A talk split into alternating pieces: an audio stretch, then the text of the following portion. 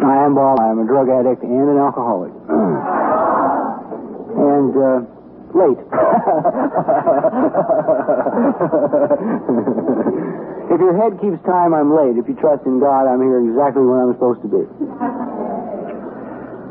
Uh, I didn't get to talk. I didn't get to, the meeting I wanted to, to talk about last night was. Uh, do we have to split you guys up or what? to me, meeting I, I really wanted to talk about that is what does God look like? Okay, now first of all, for those of you that don't know me, I use pretty outrageous language sometimes, and if it offends you, I don't care. All right? If, if your life is in such a fine, well-oiled machine and running in such perfect order that a word can disturb it, we have nothing to say to each other. Okay? I have found over the years in program of recovery that the only reason language offends me is it offends my head because my head likes to shut people off. And if it can pick on a word or a phrase and close its mind down to what they have to say, then it can keep me in ignorance.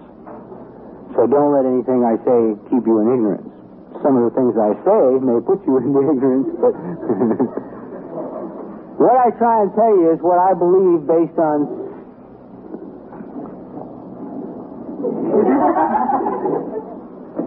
uh, 16 years and 10 months of recovery.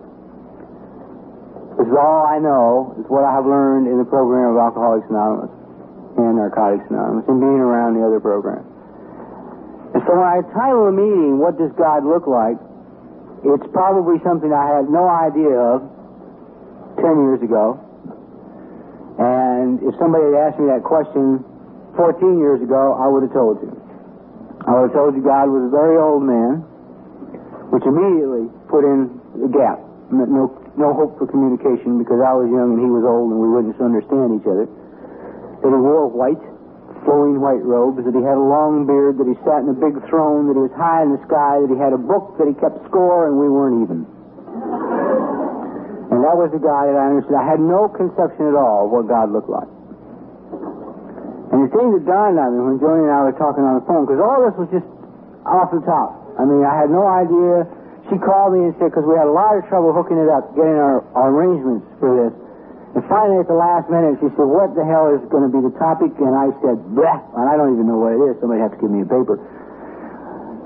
What is it? ah, okay, that's a nice time. Is there? God, that's a good retreat. Jesus, I like that. And then, uh, what is the only being going to be? What does God look like? And those are just things that came off the top of my mind. And the reason I thought of what does God look like, because if you're nuts like I'm nuts, that's the kind of question that sends you right over the edge. Right? Where's God? I wonder what he's going to say. What the hell is this going to look like? You know? And of course, I have spent years in recovery looking for the, the person who had found the secret phrase. You know? The, the person that had found the one goddamn magic hidden sentence in the book that I couldn't find that made it all easier that somehow made recovery a smoother road than it was for me. And it's kind of like, it's so easy now to realize that I'm going to come to a retreat and it's going to be filled with people, and that's what God looks like. You want to see God? You really honest to God for the first time in your life want to see God? Look at the person sitting next to you, and you are looking at God.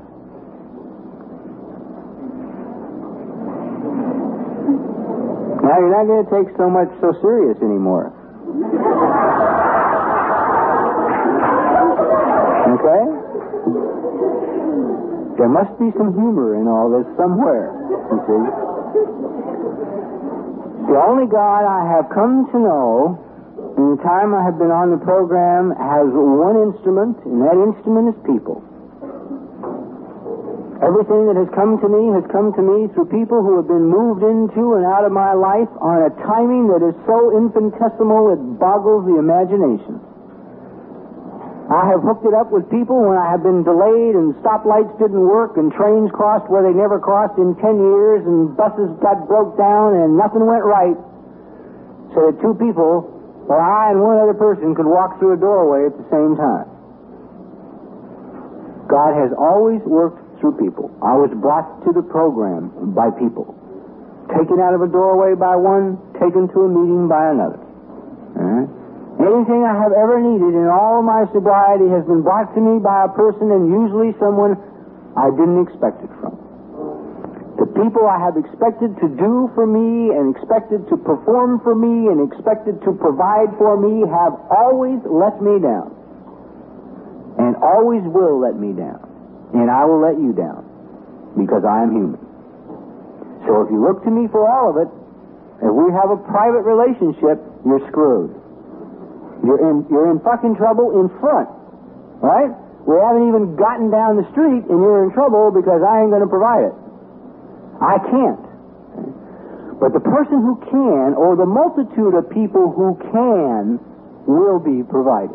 They are always provided if I take a path. I was talking to a really good friend of mine the other day on the phone, an ex-wife, as a matter of fact. And we were talking about the path of non-resistance how beautiful it is and how illogical it is if you equate that to how we've been raised. We have been brought up, or I won't say we, I have been brought up to be prepared. It's like the entire human race latched on to the motto of the Boy Scouts of America and said, get ready. It's coming. They never tell you what's coming, but it's coming, okay? Have a little money stashed in the bank so that you're ready when the shit hits the fan. All right? Well, that's a hell of a way to live, getting ready for, for, the bad things. Now, as I start to read books by world renowned metaphysicians and people, and teachers and old prophets and people, they all say, that isn't how you're supposed to do it. Getting ready for bad will do, is guaranteed to bring one thing about in your life. Exactly what you're preparing for. You want to get all ready and prepare for disaster? Build a bomb shelter. I bet some son of a bitch will throw a Molotov cocktail over your fence. You'll be the only house in the neighborhood that gets it, right? And you will have forgotten the key to the door on the shelter. Because that's what it's like. And we do that emotionally. We build emotional bomb shelters, and then we get nailed immediately. Immediately we get nailed and we don't have the key in time to get in the door and hide. Hmm? I'm always caught off guard. I love being caught off guard because it's the only time you can get to me. It's the only time you can get to the real me is if you catch me off guard. Hmm? Nothing personal. I stared at you, but you know, think about it.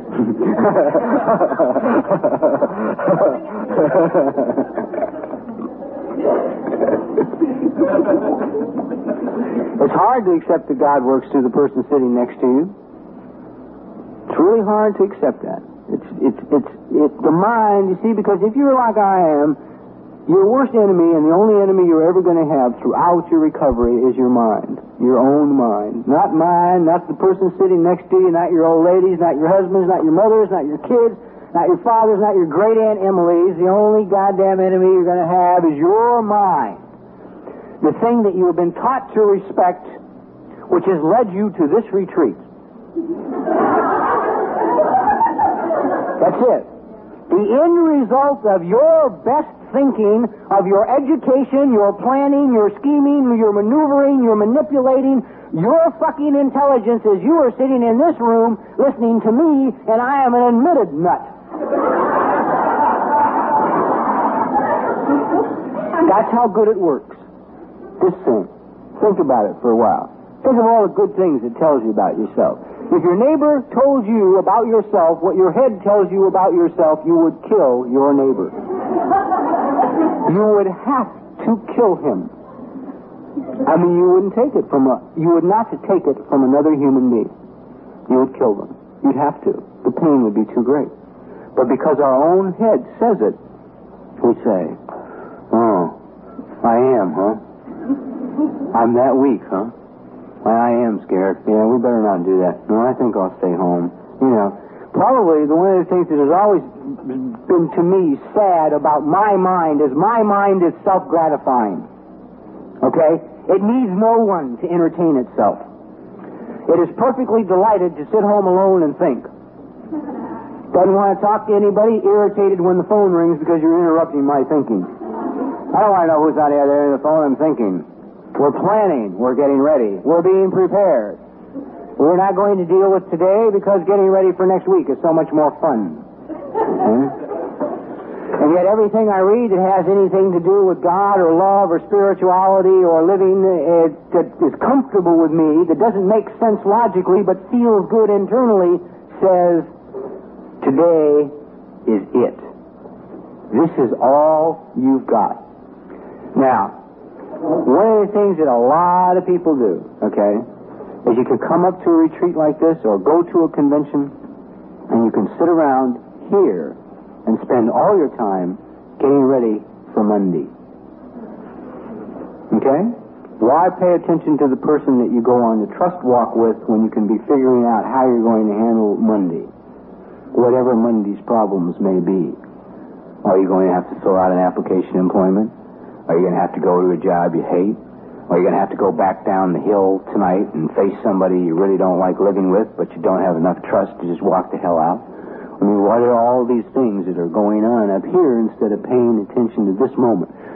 See, the one thing, the only reason you know, Joni is, is right. I drive people nuts because I'll say, you know, I go as it comes. That's the only way I know how to live. I find that the most spiritual people I know appear to be, by the standards of the society in which I live, irresponsible. Irresponsible. They won't commit to your bullshit 17 months down the line. They don't even know they're going to be in this country 17 months down the line. Well, I don't know. If I'm there, I'll see you. End of comment takes care of that. Most people can't handle that. We weren't raised that way. We're ready, get ready, be prepared, plan. What are you going to do Monday? What are you going to have for lunch Monday, Tuesday? What are you going to do about dinner? Where are you going to go to the movie? Let's pick let's pick Friday's movie today, a week in advance. You know, let's get crazy because that lot next to that theater's full, and that's the movie I want to see. Well, fuck it. We'll drive 12 and a half miles. We'll park here. We'll see that movie. In the line, 212 people. You come out, they towed your car, but God damn it, you saw your movie. You got there. We do it with everything in our lives. We do it with everything else. The head comes up with an idea, and if we go for it, we goddamn try and move mountains to bring it about. And I have learned that is not God's plan for me. Maybe it is for you, but it isn't for me. God's plan for me, it seems very simple and it flows easily into my life. What is mine to enjoy for the moment is damn near dropped on my head. I can't avoid what is mine. If I turn left, somebody grabs me by the belt and swings me around and pushes me back the direction I'm supposed to go. How do you tell God's will? I have a very easy way of telling God's will. If it comes easy, it's all right. And if it gets to be a problem, it ain't all right. So for all you that are single in the area of dating, start trying to accept the fact that if her or his phone is busy, you ain't supposed to talk to him. Try dealing with that. Try dealing with it. If you can't put it together, if you've got your eyes set, aha, there he is, or there she is, but you keep missing like that. Somebody walks, whoops. Yeah, see? So much for the taste. if you keep missing, somebody walks in between, a friend's car breaks down, you got to do this, you got to do that, you can't get together with them. My suggestion would be, let it go. Look elsewhere. It is not supposed to be. You can make it happen. You can make it happen. But god damn, it's a lot of work. And very unrewarding once you have achieved it. Once you've achieved it. But you see, this won't accept that things can be that easy. That things can be that simple. Because if you accept that, then sometimes there's going to be nobody. Not in the close interpersonal relationship. There's always going to be people. If, if you make use of the program, if you avail yourself of the fellowship, there's always going to be people. Okay? People talk about lonely and loneliness and all that. I don't know. You know, sure, you can get lonely, but and there's going to be times you're probably going to go through a period of time and there isn't going to be anybody. And, and I found for me, man, those are very interesting growing periods for me. I get more in touch with me during the quiet periods of my life than I get in touch with me during the noisy periods. Now, let me explain that. Character defects and shortcomings are made very clear to me in, in the midst of emotional upheaval. Okay? if I am very angry, or if I am very happy, or I am very passionate, or I am very lustful, or I am very whatever, an extreme. Ah, I immediately get in touch with character defects or shortcomings if I it's an explosive kind of situation. What I mean by getting in touch with me during the quiet periods of my life is a very simple thing.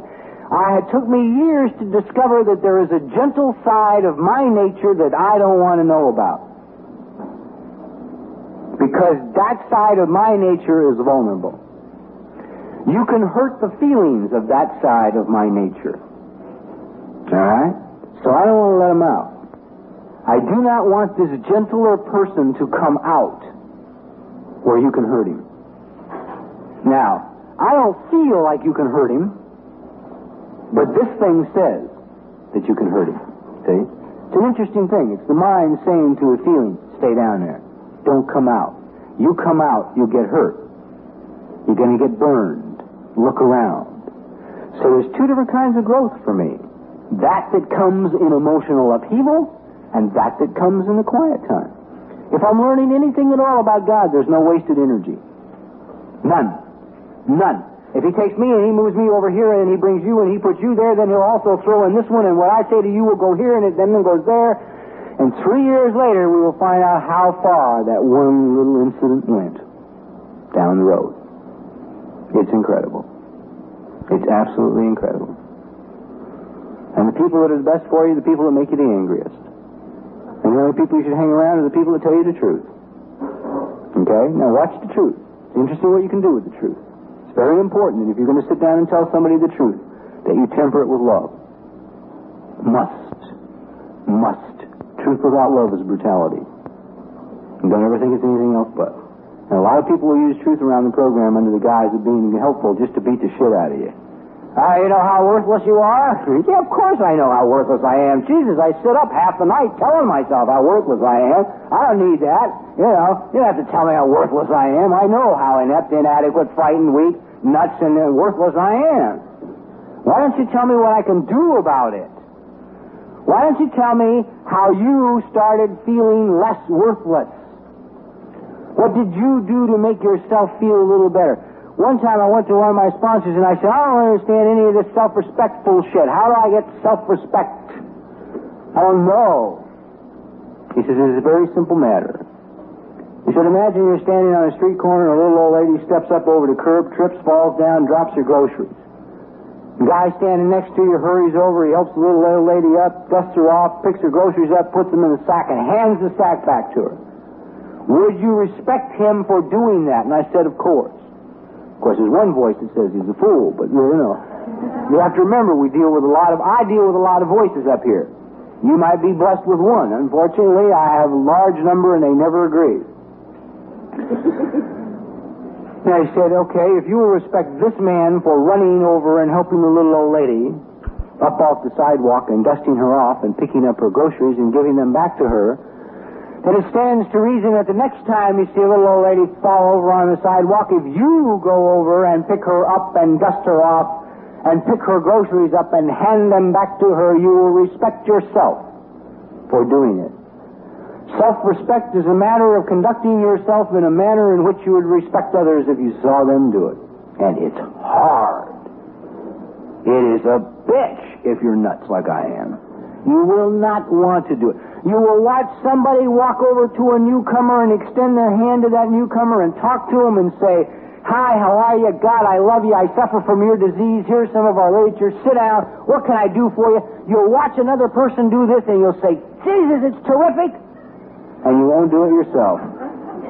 You'll start to do it and the head will say, well, wait a minute. I mean, you know, you know, I mean, they might call you in the middle of the night. Jesus, they may not even have a car. They might want to ride home for the meeting, you know. I mean, right? I your head will come up with a million and one reasons why you shouldn't say hello to the poor newcomer. They might ask for something.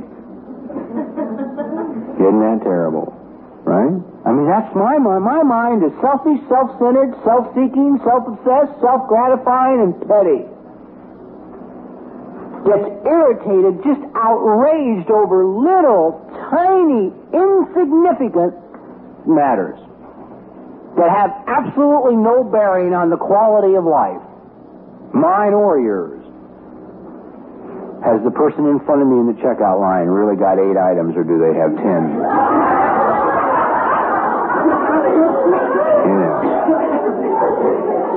That's a biggie. I should really, you know. Why meditate and think about God, love, and the fellowship of man when I can be busy counting items and lines among them? You know.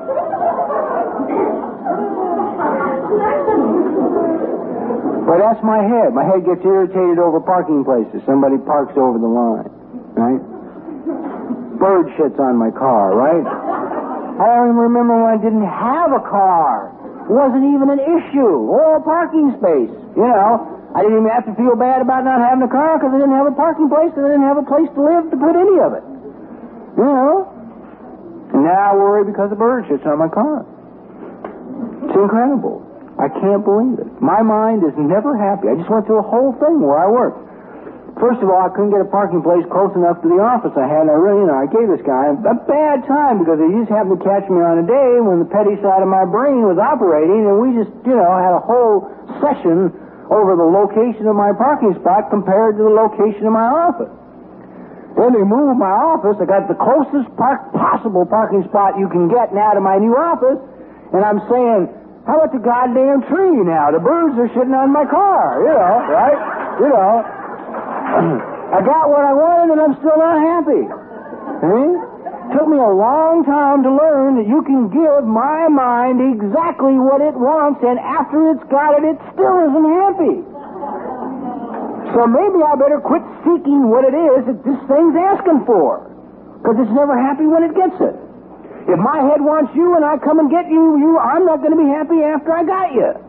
It'll last about five minutes, and I'll be looking over your shoulder, seeing what's on the horizon. Well, we got that. What's next? That's the head. That's the way the head operates. The head has conditions, plans, standards, lists. You know, can't go into anything for the moment. Conditionless. Conditionless for the moment think about it. You know, it's a, it's like probably the most pain I see people have that I am close to in the program comes from resistance to change, either of situations in their life or themselves. Resistance to change. I have never, I can't think of anything that I have seen cause people more pain relationships, death, employment, money, property, prestige, none of them. All of them piled up together. And most of those, the pain in those areas, in all of those areas, comes from resistance to change. And it seems to be the one single source of all my problems, and it seems to be that my mind is the culprit. My mind is the thing that can't stand change. And the reason it cannot stand change is it can't be dealing with things that are new and think at the same time. A lot of us have taken up roller skating, all right? Greatest goddamn therapy in the world because if there's one thing you can't do when you're rolling on eight wheels on a rough sidewalk is think. if it's Sunday afternoon and you're smoking along down the pavement, you better not get off into Monday because you're going to wind up on your ass in a half a second. Marvelous therapy. We are starting to use it for people that call us and say, I got this problem. We say, meet us Sunday. we stick wheels under them and they go hours. Without even remembering why it was they came up in the first place, right? Haven't thought about the problem all day long. Too busy trying to stay upright. I told a friend of mine, I said, you want to do a lot for mental illness? Send 400 cases of roller skates to Camarillo. take a, take a schizophrenic man, put eight wheels under him, start that sucker down that long driveway, and I guarantee you only one personality will show up.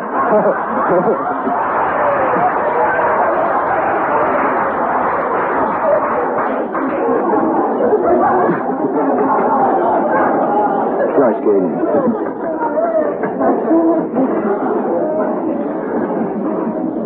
Have got to learn to do those things. I have to learn to do those things which sets me free, not from you, but from me. You don't make me a prisoner. I make me a prisoner. My mind makes me a prisoner. You really got no power in my life that I don't give you. I am the person I must be set free from. Man, it took a long time to get to that one. I always thought it was you.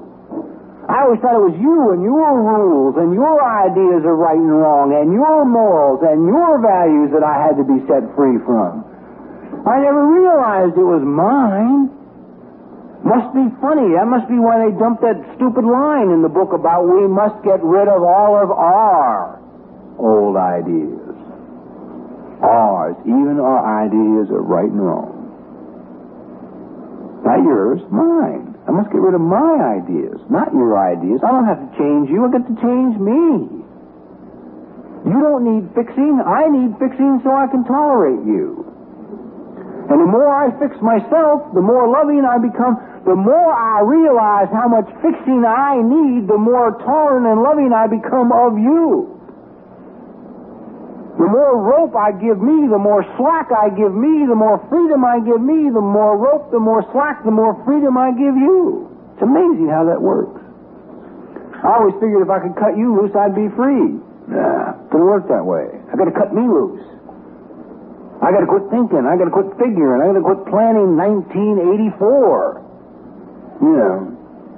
I get into situations in business drive me nuts. They start saying, well, we got to you know, start working up your retirement plan for your corporation. And then I say, oh, don't fuck with me with that. You know, don't, don't even tell me about it, man. I don't even want to know about it.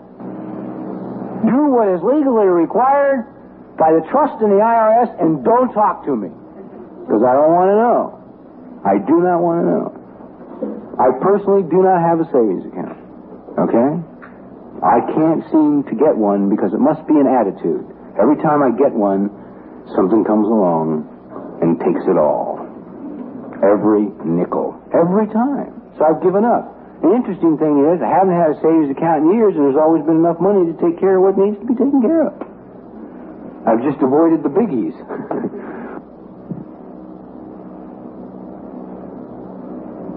You know, I got married one time on this program. We put $45,000 in the savings account, four months later, my wife died, and it was all gone because the medical bills took it. I don't want no more big savings accounts like that. Mm-hmm. No, not me. I don't want to pay that one. Not again. Not again. It's very hard to live in the moment. Trust.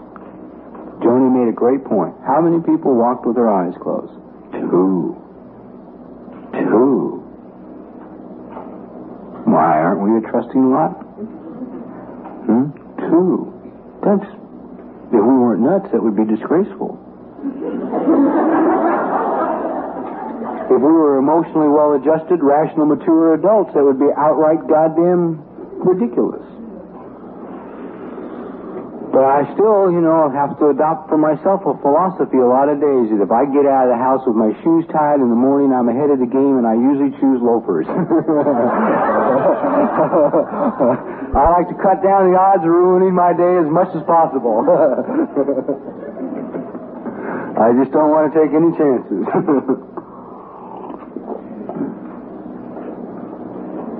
God sitting next to you. God, I love that. I really turned me on when we were talking on the phone about that. I just love the idea that it's, um, there's a multitude of reasons that I, I, for, I suppose at one time or another in my sobriety, I used every possible reason there is for not trusting God.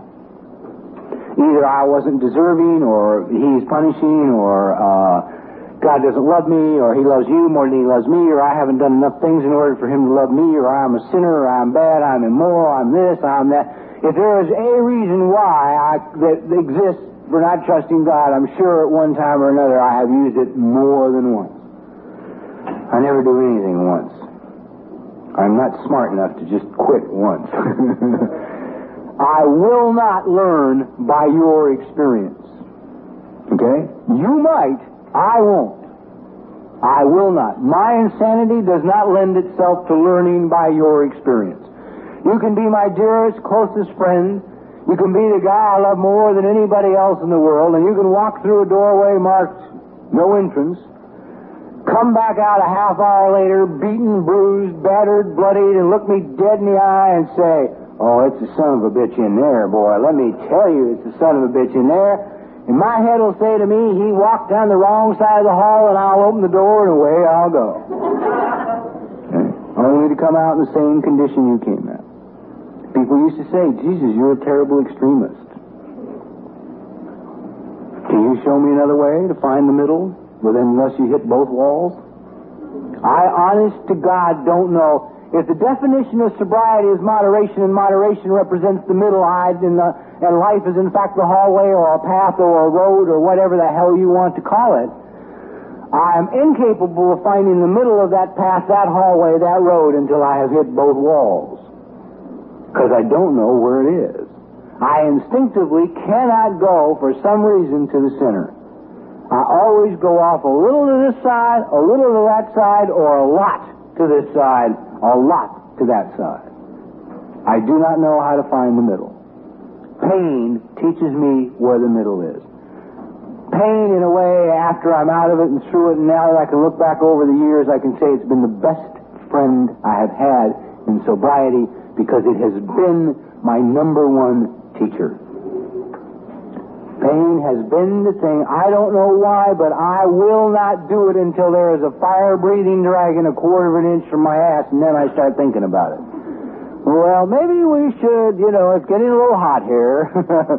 Move over a little this way, or a little this way, but I'm suddenly find myself starting to go towards the center of the hall. Okay? But I will sit home and tell myself what a jerk I am for having to be so hard headed, which is a term most people use. So stubborn, a lot of people use. God, I don't know another way. I honestly, maybe you do. I'm not saying you're like I am. I'm just saying what I'm like, okay? I don't know another way. I only know how to get out of a relationship when I'm dead. I don't know how to get out while I'm still dying. Doesn't seem my command that one. I got to be just going under. Mm-hmm. One more time. I should have brought my drop the rock shirt. I forgot it. Packed in a hurry. Damn. Well, I guess I'm not supposed to have it. What does God look like? You know, it's really interesting. I was just sitting here thinking, you know, I can always remember being unhappy with absolutely everything in my life, and today there's nothing I would change. Well, yeah, there's one thing. it's a biggie. I want to show you how magnanimous my mind is, okay? Here I am in a beautiful retreat with a lot of wonderful people. It's a, hopefully a spiritual weekend of some kind for all of us and some kind of growth for all of us. And I say to huh? There's nothing in my life I want to change. Everything is fine. And I, the first thing that comes to my mind is, I wish Cadillac would fix a fucking bumper on my car so I can take the piece of tape off of it. That's really important to the quality of life. But I labor under that kind of. If you want to know why it's hard, if you know why you have difficulties having a good day and a good time and feeling good and singing a little bit and just kind of letting go, it's because you got all that trash going on up there. Fix this, repair that, the faucet drips. Jesus Christ, what are we going to do about the paint peeling? Uh, a new rug for the floor, the drapes, blah, blah, blah, blah. Anything but people in life. It's got a million topics, but people in life aren't it unless you're cutting them up. I wish he'd change her hair. How come he can't fix that? He could speak. Blah. Just talks on and on and on and on, right? You're like I am, it starts the first thing in the morning. Glad you're awake. Couple of things I want to say to you. hmm.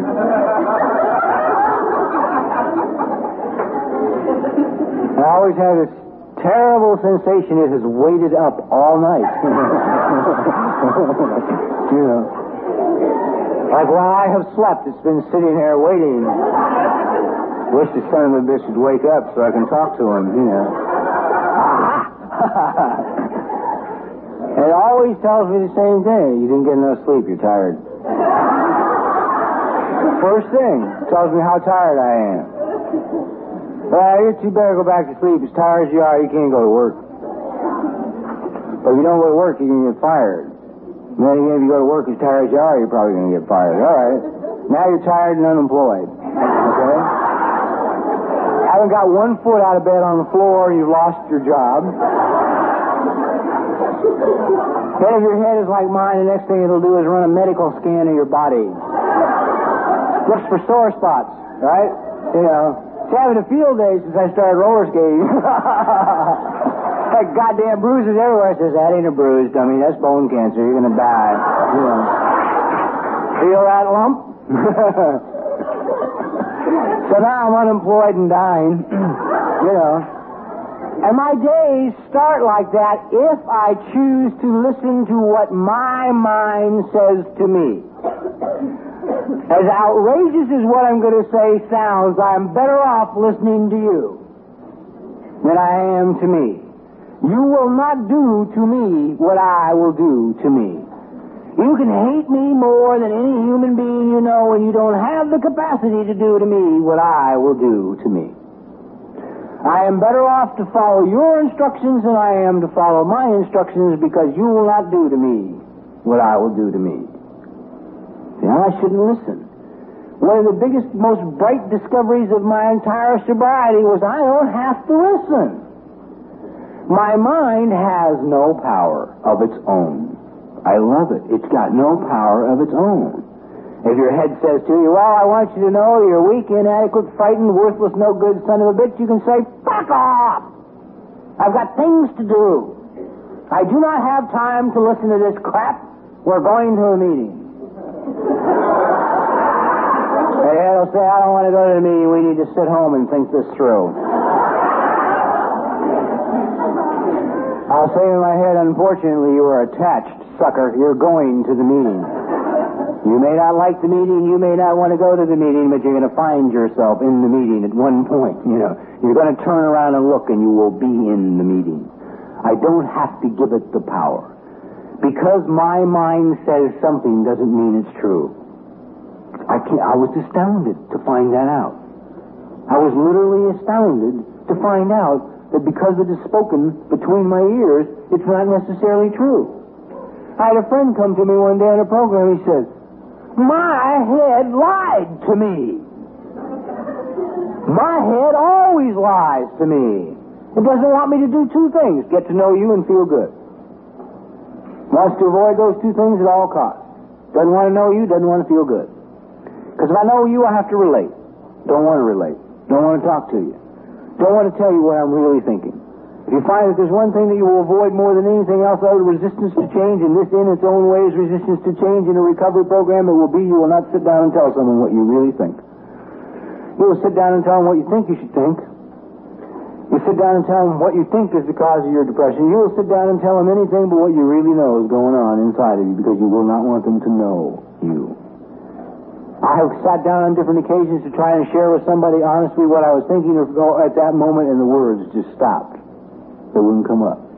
Have you ever noticed how, out of extreme, immense emotional pain, you start to try and share with somebody, and you start to stutter or mumble or uh, won't come up?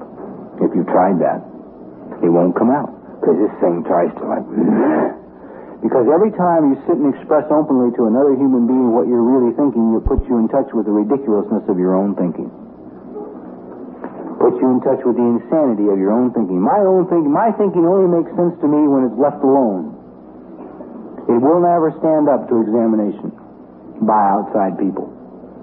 Never stands up to outside examination. So it can't afford tell you what it's really thinking. It can't do it.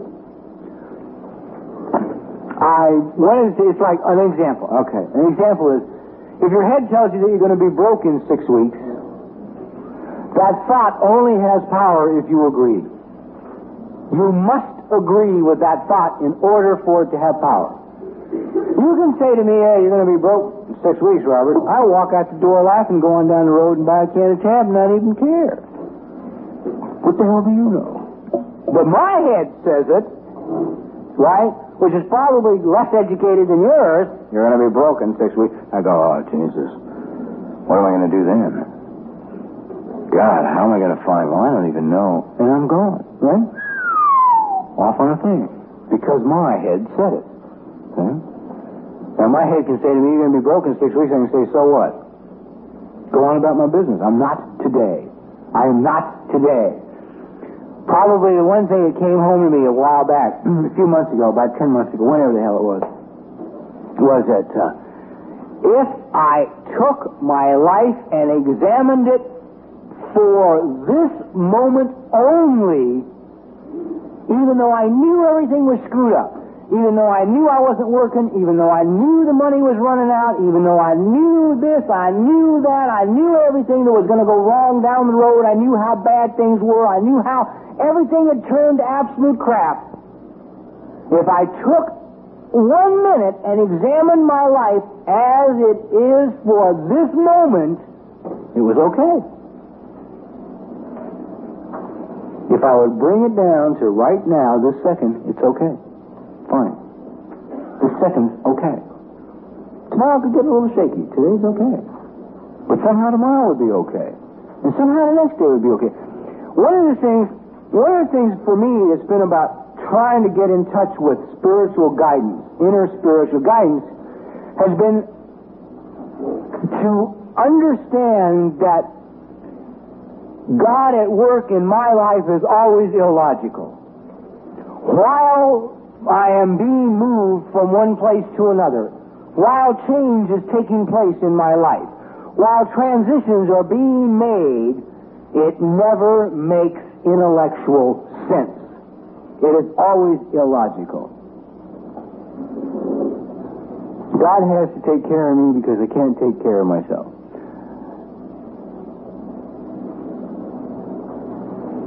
Um, an exa- the only example I can think of that, that immediately comes to mind is I was living a while ago in a couple months ago in Santa Barbara, and um, well, it's like it's all right. I mean, I liked it. I thought. No, I liked it. It was okay. I mean, there's a part of me, the freak in me can't stand it, but the uh, other part of me liked it, whatever the other part is.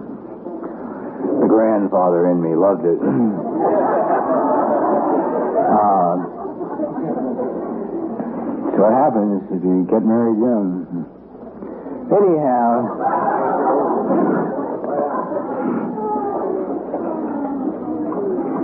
One of that just took me right away from.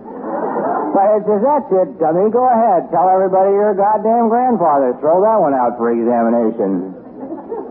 I love it. I love it. You see, one of the things I never avoid anymore is confusion. I love confusion because confusion is the only sign I have that I have an open mind. For me. I'm sorry. If I'm not confused and I have a problem, I'm in trouble. I have locked in on what I think is the answer, and I am beginning to proceed in that direction. If I'm sitting around going, God, I don't know what I'm going to do. I was, it's a good example. I'm sitting up in Santa Barbara. Things I don't really feel that good. I'm not really that comfortable. Things aren't. Really, I'm just kind of good. I'm not. I'm not creating. I feel like I'm just sort of like this. I don't know what I'm going to do, and I got no idea what to do. And then something comes up, we begin to discuss a job down in Los Angeles, but it would mean that I would have to be at a specific location every day, and I live in Santa Barbara. And I think, oh, what am I going to do now? I mean, what if what if this thing comes through? What the hell am I going to do now? So while the negotiations were going on for the contract, I am sitting quietly, muddled, confused in Santa Barbara, not knowing what the hell is going to happen, what's going to go on. I don't know how the negotiations are going to go. They were not looking good at that point. I got no goddamn idea what's going to transpire in my life. I have no place to live in Southern California if I'm going to come down here to work. I don't know what the hell's going to happen. And the phone rings. My phone rings in Montecito. Guy on the other end of the phone says, look, this guy, a mutual friend of yours and mine, said that I should call you and ask you how you like living up there. So I told him, you know, I went into a whole thing about how beautiful it was and the healthy and the people are neat and it's very laid back and the air is clean and the ocean is gorgeous and the trees are fantastic and Montecito's a little quiet but gorgeous, etc., etc., etc., etc., etc. I go on a whole thing about how really beautiful it is. Now, I wanted the man to understand where I was living when I went to Montecito so that he would know what I gave up. to move there. All right? I mean, I wanted him to know that I had this absolutely fantastic two-bedroom penthouse on the top of this building in Los Angeles with a view of the entire city that on a clear day from the middle of L.A. it allowed me to see Catalina. And I wanted him to understand that. And I so I wanted him to first understand the location of the building. I said, well, you know the building at 999? He said, yeah, I own it. Changes the conversation considerably. you know. so, I said, oh. I said, well, then, you know, I had the apartment on the top south side, man, you know. And I said, and yet I don't miss it because, you know, of the beauty here. I said, but, however, I may have to come back to town to, to work, and I'm going to need a second apartment down there. He said, look, I own 40 other buildings. You need an apartment when you get back to town? Call me. I said, oh, okay. Didn't call him. I didn't seek him out. I mean, I, my God, must take care of me because I am a small child and I have a great deal of difficulty functioning in an adult world. I have a lot of difficulty functioning in an adult world. But I don't have to because if I'm willing to sit down and say to God, please take care of me because I can't take care of myself and I don't have to make you think I know how to take care of me. Okay, I don't have to present an image to you that I'm okay. I can say, hey, look, not me, I don't want it, you know, I can't. The man calls me.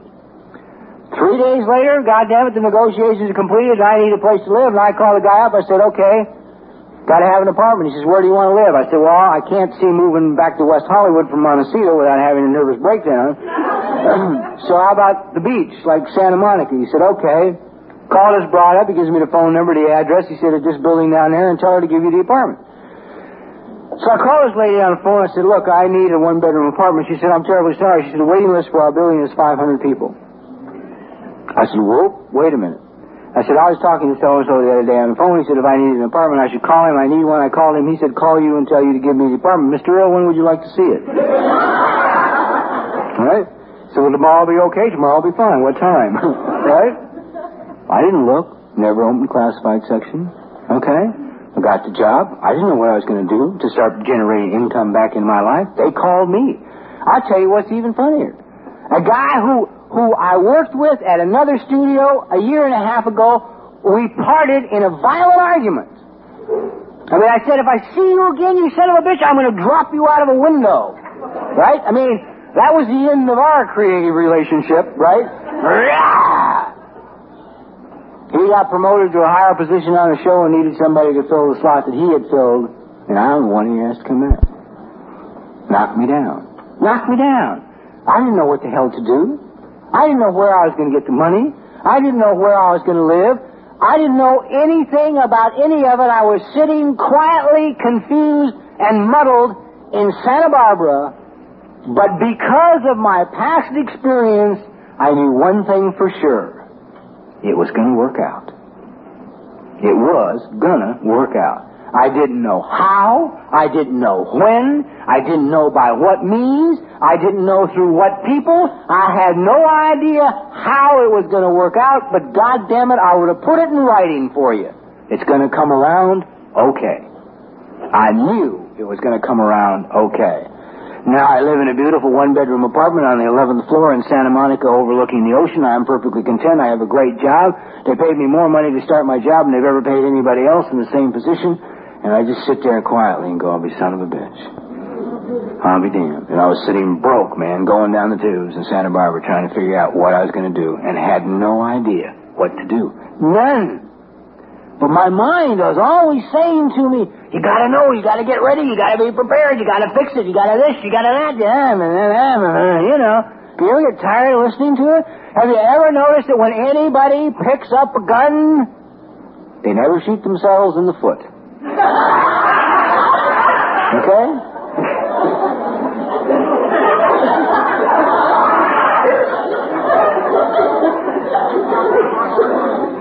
There's a lot of things I can't take too seriously, and I have a very close friend, a lady who I absolutely love. Absolutely love.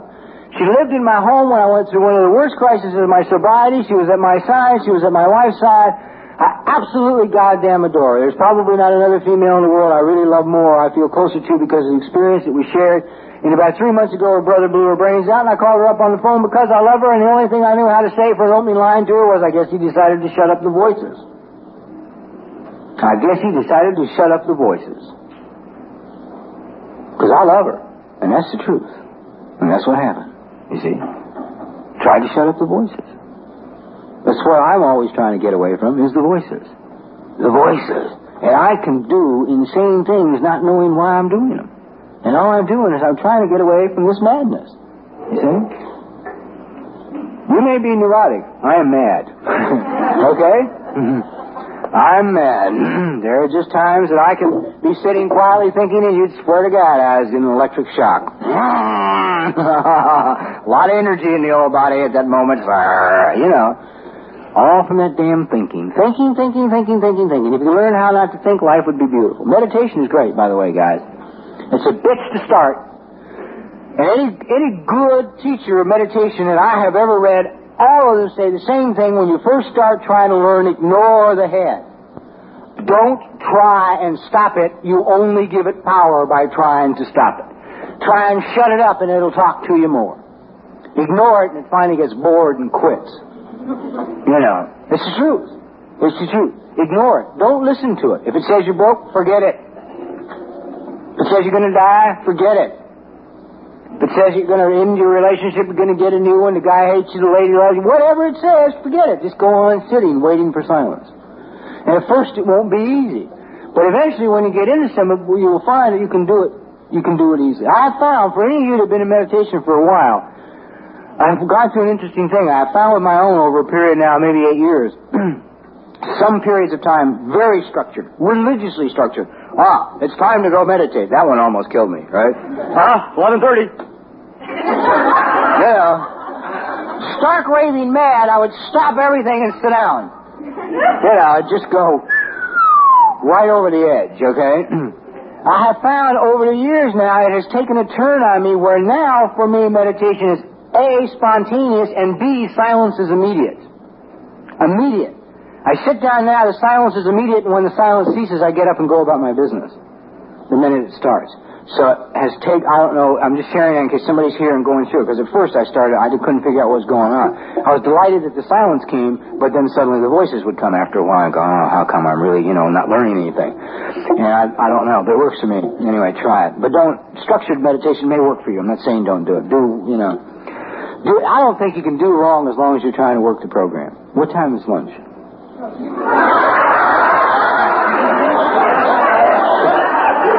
was thinking of you.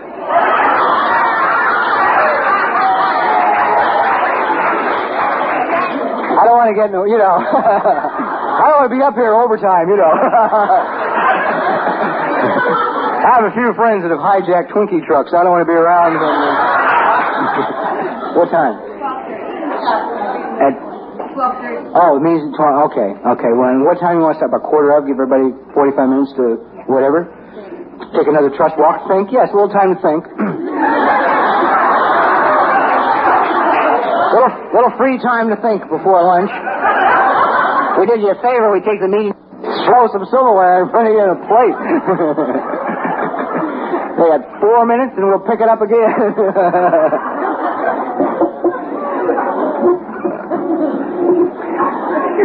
severest critic of your program will be your head.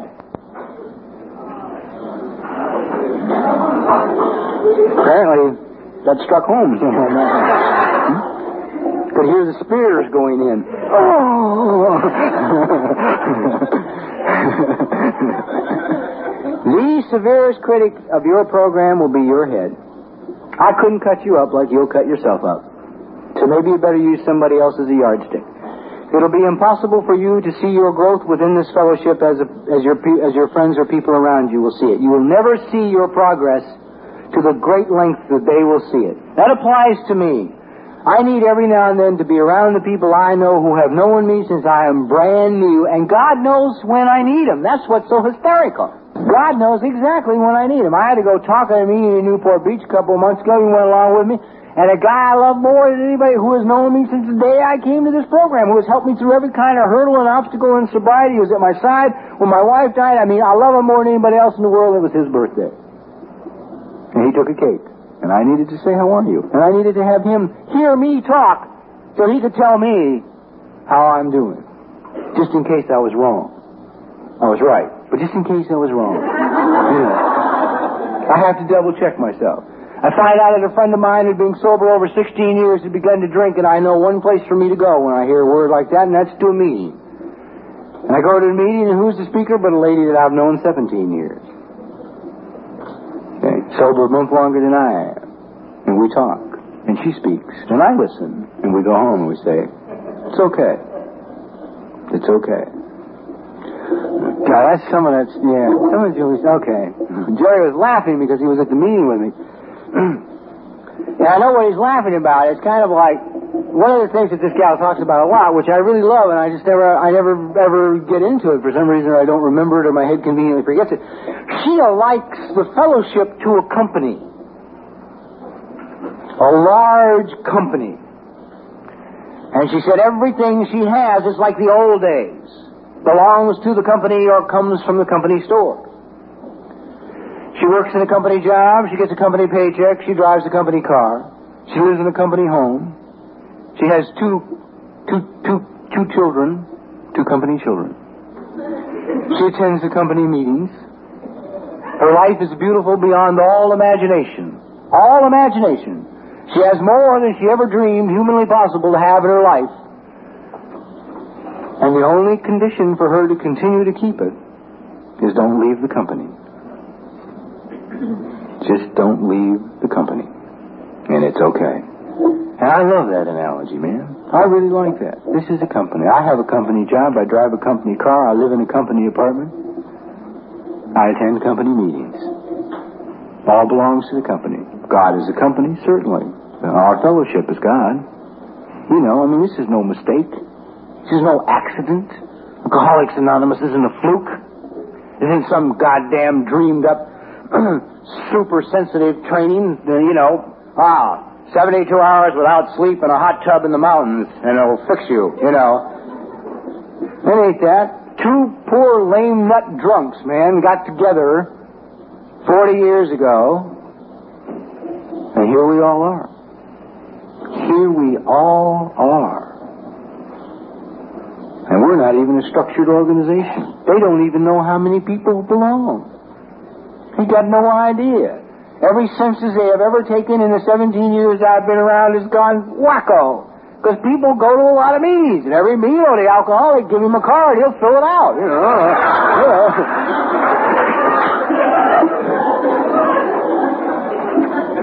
I go to this group too. Screw it. Away.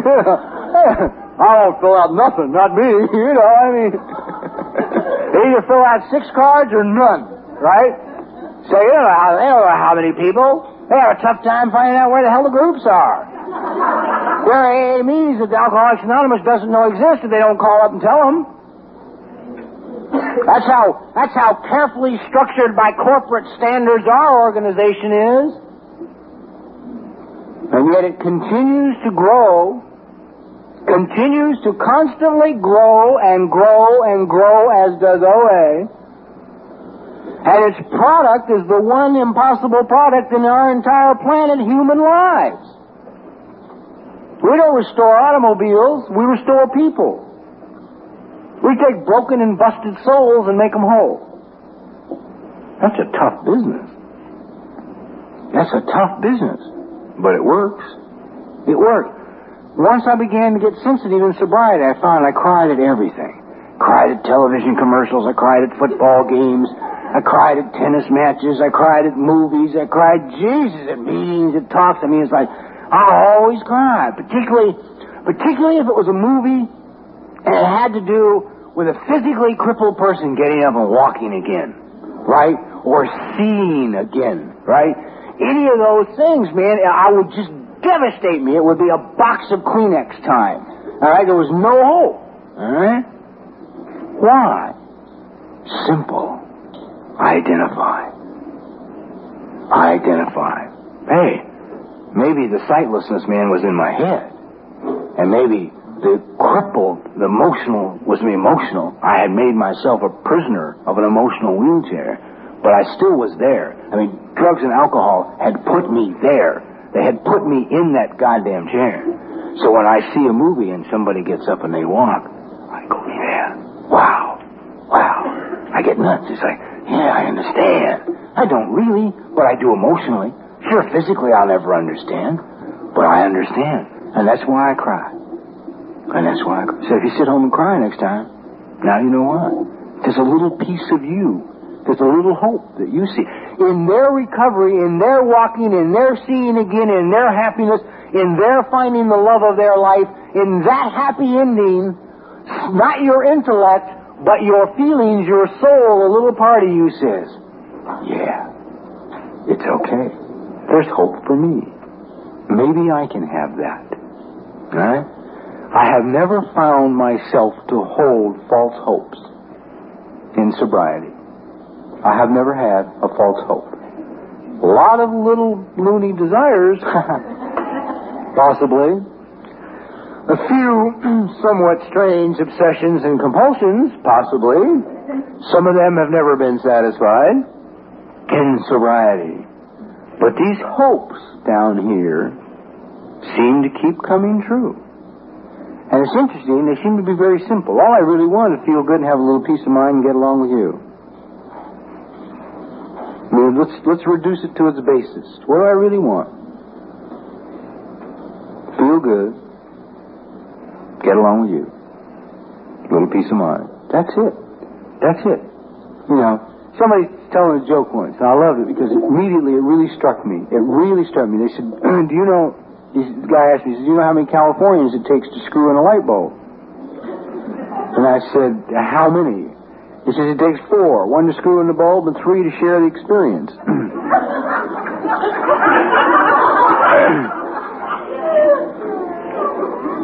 and I thought about that for a minute. And I said to him, I said, of course it does, you goddamn dummy, man, because we're busy looking inside, and the only reason we're looking inside is we came all the way and hit the Pacific Ocean, spent a few days, and said, uh-oh, this is as far as I can go, and it ain't here. I have just reached the water, man, and I ain't here. So I have now begun to look inside. All right? I have begun to look inside. He still thinks he can come west. See? He ain't got to get into that yet. Wait till he boards the big bird in the sky and gets off at International and realizes the same asshole got off the plane that got on. You know. Then you'll understand why I approve geographics. I love it. If you want to run, run. I approve of it 100%. I think running is terrific. Running has been good for me. Running is always good for me because I always get there and nothing changes. Now I got to do what I've been avoiding in the first place. I get off the airplane and the same whippo that got on is busy walking through the airport, picking the bags up, ready to start again. Doesn't work, right? Same nut. Ah, here we are. Isn't this wonderful? Well, yeah. We're still weak, inadequate, and stupid. You're not going to get a job in this town either. You think it's bad being broke there? Wait till you see how broke you are here, huh? I hope your ego has diminished enough that you can stand in the food line, because that's where you're going to wind up. You know. all that for a moment of glory, right? You know. So if you want to run, run. It's all right. Your head will find a very logical reason why you should go. Very logical reason why you should travel. I've had babies come to me that wanted to go to work on the Alaskan pipeline that can't stand the outdoors or snow.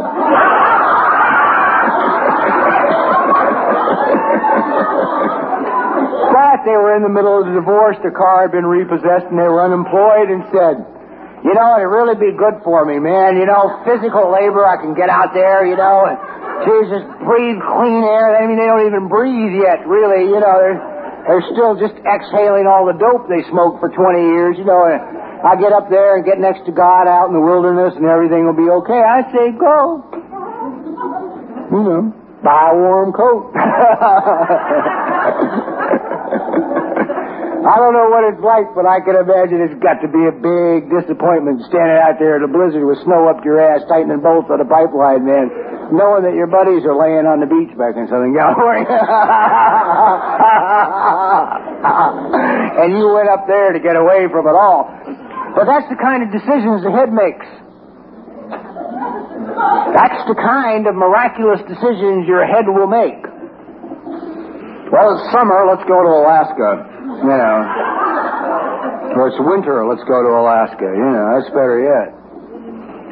I spent the first five years of my sobriety. My timing was always off. And I went down to the store. We were looking at all the people in the store. Some of them seemed to have been affected in one direction or another by a few chemicals. We were, we were listening to some of the conversations. We said, God, we can remember when our whole lives were like that. You get up in the morning and you're start an hour behind. I mean, this poor broad, the guy in front of us, were talking about, well, I called, but the phone must be off the hook. The dog must have knocked it off, and and I guess they ain't there because, you know, they'd put it back on. Well, why don't you call them at the store? Well, they wouldn't be at the store because, you know, otherwise they'd go home and fix the phone. Now I can't pick their laundry up. He says, well, they could have called you. Well, that's right. You don't have a phone, you know. I thought, God, I love it, man. I spent my whole life being out there, you know, just a little bit late. You know, everybody had just left, right? The phone was always busy and everybody was gone, and I could never figure out why I could go through a whole day and miss the whole day. Miss the entire day. Sun would start to set, and I'd think, what happened? Where the hell did it go? You know, I had things to do today. What happened? Yeah.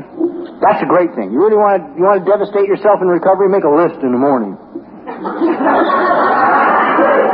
really want to turn your will and your life over to the care of God, moment to moment. Make a list and then go ahead and bring it off. make it happen. Get to that meeting at twelve o'clock without fail. Screw the breakdown of the trucks on the freeway and the traffic and that everything is taking you in another direction. It's like the guy in Chicago when the lady came up and said, please, please, sir, I gotta get home, I gotta get home. He said, ah, fuck it, take my seat. I'm not in a hurry. Didn't have to go. Didn't have to bring his plan off. Instinct, he let it go, sat down. Just because he had a ticket for the flight didn't mean he had to go. That's how I understand moment to moment spiritual living. Somebody came up, a sister, a sister of the Fellowship of Man came up and said, Hey, please, please, please, I must go. I must be on that plane. He said, Okay. Didn't have to get on. One of the people at Goldsmith, who I read a lot, says very quietly, and, and, but very pointedly, he said, if you are living a life and you are walking in tune with your God day to day, moment to moment, those are times you will not get on the plane that is about to crash. You will not get on the train that is about to crash. You will not get on the boat that is about to sink because your instinct will turn you away from it as if it was fire. But the problem is when I'm operating on, inst- on intellect instead of instinct, I am willing to walk through fire. I am willing to. Where's the asbestos?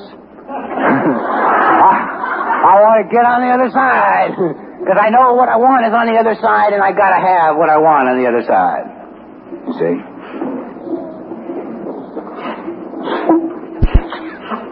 So, I would say in closing, I know you guys always make a circle, but doesn't that strike you as a little ridiculous in this room this size with all these people? No? God doesn't care. He will listen to you praying in the toilet as fast as he will the biggest church in the world. Okay? Doesn't care. Unimportant. Unimportant. Please have the circle, okay? I would not want to interfere with your circle. No sense closing any minds when it's unnecessary. I love and look at God look next to you.